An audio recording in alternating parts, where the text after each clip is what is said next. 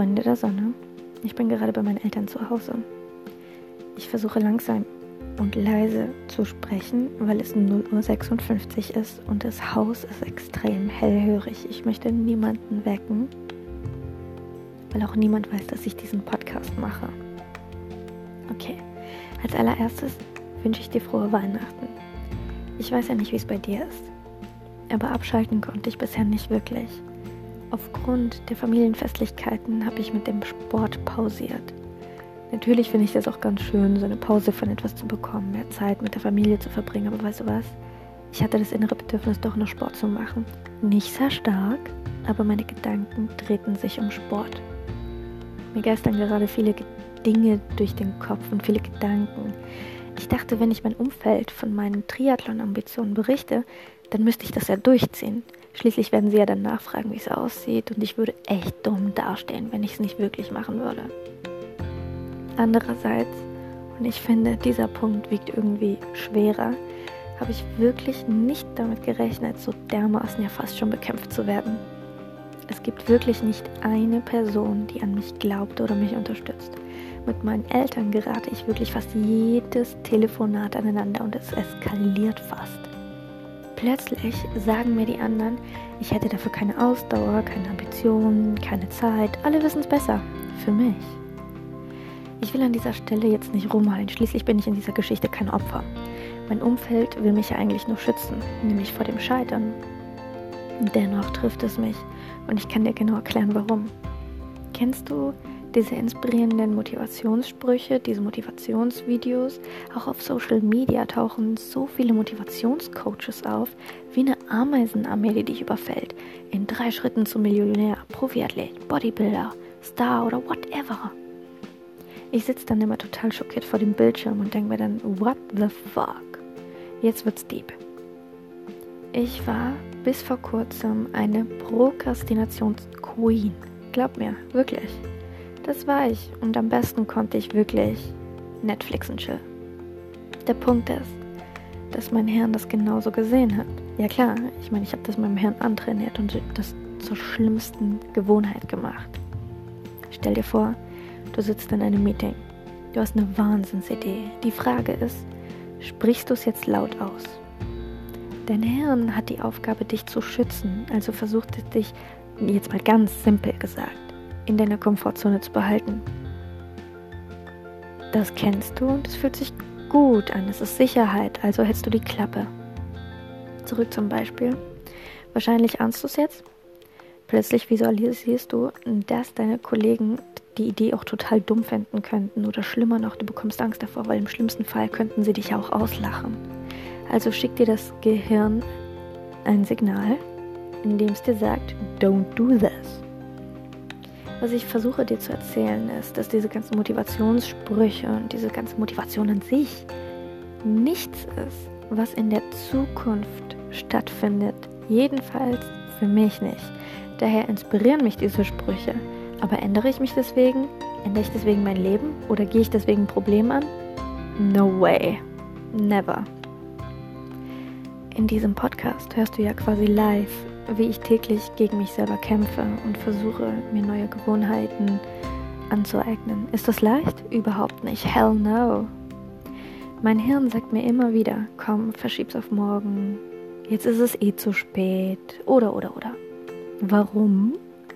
Weil mein Hirn mich in meiner Komfortzone lassen möchte. Das ist Sicherheit. Seine Komfortzone zu erweitern macht nie Spaß. Jedenfalls anfänglich nicht. Vielleicht hat man sogar Angst davor, ich jedenfalls habe das. Zurück zu diesen Motivationssprüchen. Jetzt gibt es ja Coaches, die sich für besonders schlau halten und mir dann sagen, mein Problem wäre mein Mindset. Mindset ist im Grunde nichts anderes als eine Denkweise. Und weißt du was? Sie haben recht. Absolut. Bevor ich meine Emotionen fühle, denke ich es. Ich denke, ich wäre eine faule Person. Ich werde eine faule Person. Natürlich geht das Ganze auch andersrum, allerdings ist es nicht so leicht, wie es mir diese Coaches weiß machen wollen. Der Punkt ist auch, auch wenn ich denke, dass ich jetzt eine Triathletin wäre oder bin, ich kann mein Hirn ja deswegen nicht verarschen, weil es lässt sich nicht verarschen. Ich denke, ich wäre Triathletin, schaue in den Spiegel und erschrecke vor meinem Pudding in den Arm. Jetzt kommt mein Tipp, wie ich das Ganze angehe und das jedenfalls für mich gut funktioniert. Schritt 1. Ich ändere meine Umgebung. Ich habe früher mal geglaubt, Selbstbewusstsein wäre eine Charaktereigenschaft. Selbstwertgefühl ganz ähnlich. Man hat es oder man hat es nicht. In beiden Punkten eine fatale Selbstlüge. Selbstbewusstsein ist ein Skill, den kann wirklich jeder lernen. Selbstwertgefühl ist etwas, was dir deine Umgebung gibt. Du befindest dich in einer Scheißumgebung mit negativen Menschen kein Wunder, dass du dich dann auch so fühlst. Ich meine, woher kommt das denn, dass 12-, 13-Jährige plötzlich meine Diät machen zu müssen? Also, Schritt 1, Umgebung ändern. Ich habe allen erzählt, dass ich Triathlon machen möchte. Alle, die nicht mit mir verwandt sind und mich schlecht geredet haben oder nicht an mich glauben, sind kein Teil mehr meines Lebens. Ich bin da gerade sehr radikal selektiv. Ich brauche einfach keine negativen Anker in meinem Leben. Und guess what? Es geht mir schon viel besser.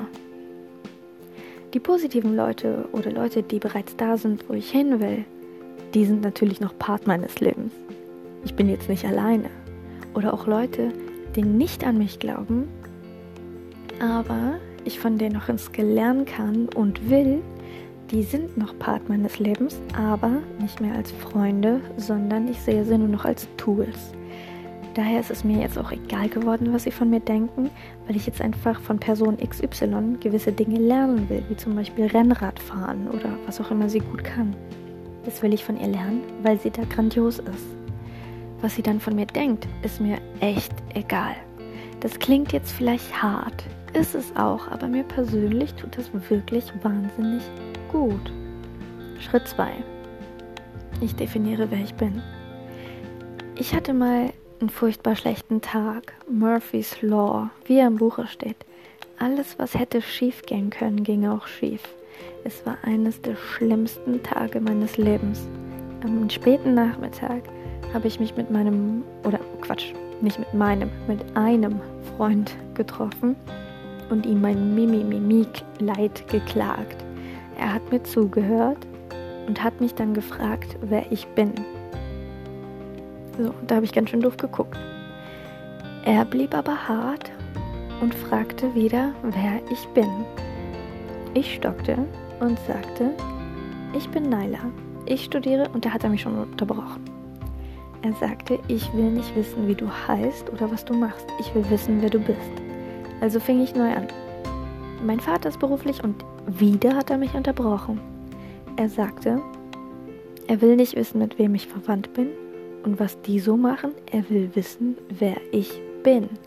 Guess what? Ich konnte es ihm nicht sagen. Keine Ahnung. Was er hören wollte, war meine Lebenskonzepte, meine Werte, Dinge, an die ich glaube und wirklich meine Ziele, die ich erreichen möchte.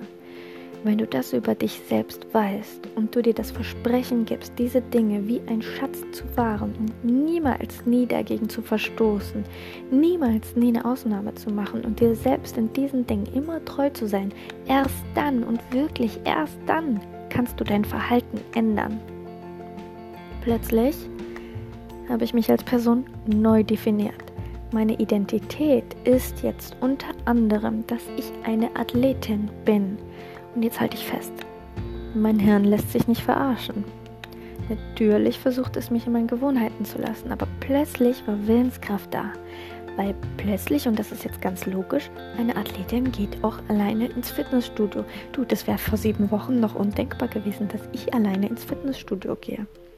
Weil ich mir Gedanken darüber gemacht hätte, was denken die anderen von mir, das ist doch irgendwie peinlich, auch nee, das ist nicht meine Komfortzone.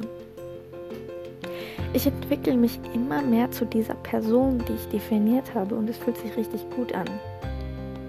Es ist super duper schwer. Ich kämpfe wirklich gegen meine wiederkehrenden Gedanken und Gewohnheiten und ich gerate aber auch immer häufiger in den Flow, weil ich diese Entwicklung sehe. Daher ist Sport als Einstieg, um dein Verhalten zu ändern, so fantastisch, weil es einfach ist. Was meine ich mit Flow? Kennst du das? Ein Kind baut einen Turm und kommt voll in den Flow, weil es einfach sieht, wie dieser Turm wächst und wächst und wächst und es funktioniert und es sieht es einfach und es hat Spaß dran, weil es das Ergebnis gleich sieht. Das ist beim Sport ähnlich, nur ein bisschen zeitverzögert. Du treibst Sport und irgendwann siehst du den Effekt. In der Uni ist das ein bisschen schwieriger, weil da lernst du nicht nur eine Woche, nicht einen Monat und auch nicht zwei Monate. Den Effekt merkst du erst später. Deswegen ist es dann ein bisschen schwieriger für einige, wie für mich, in den Flow zu kommen. Aber es geht, es geht. Und wenn du da bist, fühlt sich das richtig, richtig gut an. So, jetzt aber nochmal zum Ausgangspunkt. Wieso ich das jetzt aber denke, dass es falsch ist, meine Umgebung eingeweiht zu haben. Meine Eltern versuchen es mir auszureden, weil sie nicht wollen, dass ich die Erfahrung des Scheiterns erlebe. Verständlich, klar. Aber warum trifft mich das noch? Weil sie nicht an mich glauben? Falsch. Weil sie mit mir verwandt sind? Falsch. Weil es meine Eltern sind? Falsch. Weil sie nicht wollen, dass ich Erfolg habe? Falsch. Es trifft mich, weil es plötzlich meine Identität attackiert. Weißt du, wie ich es meine?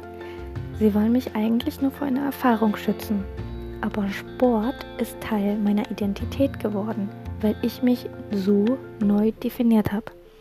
Es gibt keinen Weg zurück. Ich kann nicht mehr die Frau von vor sieben oder acht Wochen oder drei Monaten sein. Das geht nicht. Jetzt gerade bin ich die beste Version, die ich sein kann. Diese Version, die ich aber gerade bin, ist nächstes Jahr aber vielleicht eine gescheiterte Person, diese Entwicklung und Neudefinition meiner Person ist für mich echt nicht einfach, aber notwendig. Wer weiß schon, wo ich nächstes Jahr sein könnte oder wo ich sogar nächstes Jahr werde, sein werde. Das weiß doch niemand. Wer weiß das schon? Das wird eine richtig geile Kiste, Freunde. In diesem Sinne höre ich jetzt einfach mal an dieser Stelle auf zu quatschen. Wünsche dir besinnliche Teilung in deiner Familie, denn Deine Familie ist das Wichtigste auf dieser Welt, auch wenn sie nicht perfekt sind. Mach's gut. Tschüss.